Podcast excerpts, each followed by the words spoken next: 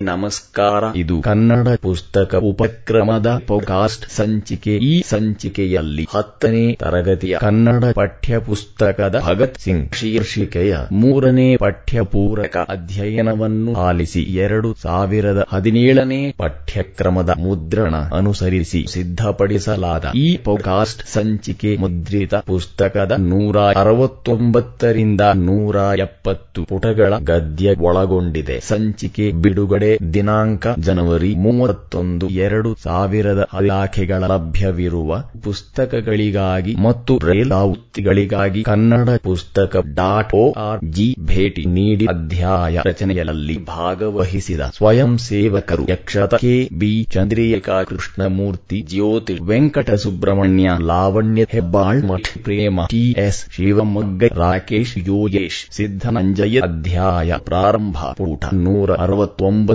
ಪಠ್ಯಪೂರಕ ಅಧ್ಯಯನ ಮೂರು ಭಗತ್ ಸಿಂಗ್, ಲೇಖಕರು ಡಾಕ್ಟರ್ ಜಿ. ರಾಮಕೃಷ್ಣ ಪಠ್ಯ ಚೌಕ ಪ್ರಾರಂಭ, ಪ್ರವೇಶ, ಭಾರತ ಸ್ವತಂತ್ರಗೊಂಡು ಸ್ವಾತಂತ್ರ್ಯದ ಸವಿಯನ್ನು ನಾವಿಂದು ಅನುಭವಿಸುತ್ತಿದ್ದೇವೆ. ಆದರೆ ಆ ಸ್ವಾತಂತ್ರ್ಯಕ್ಕೋಸ್ಕರ ಹೋರಾಡಿ ಮಡಿದವರು ಅಸಂಖ್ಯಾತ ದೇಶಭಕ್ತರು. ಸ್ವಾತಂತ್ರ್ಯ ತ್ಯಾಗ ಬಲಿದಾನದ ಫಲ, ವೀರ ಸ್ವಾತಂತ್ರ್ಯ ಯೋಧರ ಬಲಿದಾನವನ್ನು ಸ್ಮರಿಸುವುದು ಭಾರತೀಯರೆಲ್ಲರ ಜವಾಬ್ದಾರಿ. ಪಠ್ಯ ಚೌಕ ಮುಕ್ತಾಯ ಹನ್ನೆರಡು ವರ್ಷದ ಒಬ್ಬ ಬಾಲಕ ಅಮೃತಸರದ ಜಲೆಯನ್ ವಾಲಾಬಾಗ್ನಲ್ಲಿ ಮೂಕನಂತೆ ಹಿಂದಿತ್ತ ಓಡಾಡುತ್ತಿದ್ದ ಶಾಲೆಗೆ ಹೋಗಬೇಕಾಗಿದ್ದ ಆ ಬಾಲಕ ಅಂದು ತನ್ನ ಹಳ್ಳಿಯಿಂದ ರೈಲಿನಲ್ಲಿ ಅಮೃತಸರದಲ್ಲಿ ಬಂದಿಳಿದಿದ್ದ ಒಂದೆರಡು ಪುಸ್ತಕಗಳು ಹಾಗೂ ಒಂದು ಪುಟ್ಟ ಡಬ್ಬಿ ಇದ್ದ ಕೈಚೀಲ ಅವನ ಬಳಿಯೇ ಇತ್ತು.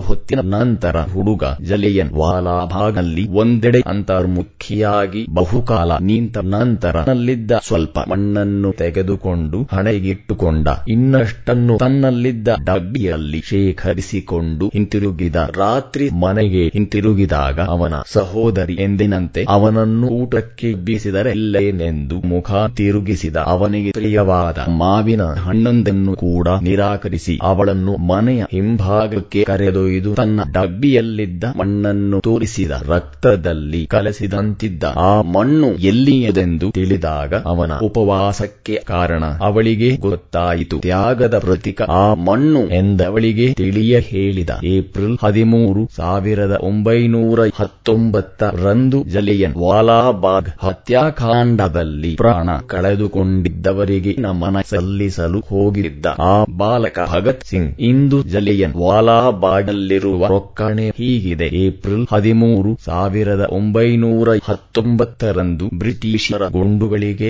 ಆಹುತಿಯಾದ ಸುಮಾರು ಎರಡು ಸಾವಿರ ಮುಗ್ಧ ಹಿಂದೂ, ಸಿಖ್ ಮತ್ತು ಮುಸಲ್ಮಾನರ ಸಮ್ಮಿಳಿದ ರಕ್ತದಿಂದ ಈ ಪ್ರದೇಶ ಪಾವನವಾಗಿದೆ ಭಗತ್ ಸಿಂಗ್ ಅಲ್ಲಿಗೆ ಹೋಗಿ ಅಂತರ್ಮುಖಿಯಾಗಿ ನಿಂತಾಗ ಈ ಭಾವನೆ ಅವನ ಮನಸ್ಸಿನಲ್ಲಿ ಹಾಯುತ್ತಿರಬೇಕು. ಜಲಿಯನ್ ವಾಲಾಬಾಗ್ನಲ್ಲಿ ನೆರೆದಿದ್ದ ಜನಕ್ಕೆ ಒಂದು ರಾಜಕೀಯ ಆಂದೋಲನದಲ್ಲಿ ಭಾಗಿಗಳಾಗಬೇಕೆಂಬ ಆಕಾಂಕ್ಷೆಯಾಗಲಿ, ಹುತಾತ್ಮರಾಗಬೇಕೆಂಬ ಅಭಿಲಾಷೆಯಾಗಲಿ ಇದ್ದಿರಲಾರದು. ಜನರಲ್ ಸಹ ತನ್ನ ಪೈಶಾಚಿಕ ಖಾತುಕತೆಯನ್ನುಳಿದ ಬೇರಾವ ಭಾವನೆಯಿಂದಲೂ ಪ್ರೇರಿತನಾಗಿದ್ದ ಎಂದು ನಂಬುವುದು ಕಷ್ಟ. ಕ್ರೂರ ಮಾರ್ಗದಿಂದ ಭಾರತೀಯರನ್ನು ಬಗೂ ಬಡಿಯಬಹುದೆಂದು ಅವನ ಎಣಿಕೆ. ಬ್ರಿಟಿಷ್ ಸಾಮ್ರಾಜ್ಯದ ಅನವರತ ಹೇಳಿಕೆಗೆ ಇದಕ್ಕಿಂತಲೂ ಸುಲಭವಾದ ಮಾರ್ಗವನ್ನು ಚಿಂತಿಸಲು ಅವನು ಶಕ್ತನಾಗಿದ್ದ. ಒಟ್ಟು ಸಾವಿರದ ಆರುನೂರ ಐವತ್ತು ಸುತ್ತುಗಳಷ್ಟು ಗುಂಡಿನ ಮಳೆ ಕರೆಯಿಸಿದ್ದ ಅವನು ಹೆಮ್ಮೆಯಿಂದ ಕೂಟ. ನೂರ ಎಪ್ಪತ್ತು ಹೇಳಿಕೊಂಡದ್ದು ಇದು ಒಂದೇ ಒಂದು ಗುಂಡು ಸಹ ದಂಡವಾಗಲಿಲ್ಲ. ಅಂದು ಪ್ರಾಣ ಕಳೆದುಕೊಂಡವರ ಸಂಖ್ಯೆ ಇದನ್ನು ಖಚಿತಗೊಳಿಸಿತ್ತು. ಜಲಿಯನ್ ವಾಲಾಬಾಗಿನ ರಕ್ತಸಿಕ್ತವಾಗಿದ್ದ ಮಣ್ಣನ್ನು ನಿಧಿಯಂತೆ ಕಾಪಾಡಿಕೊಂಡು ಬಂದಿದ್ದ.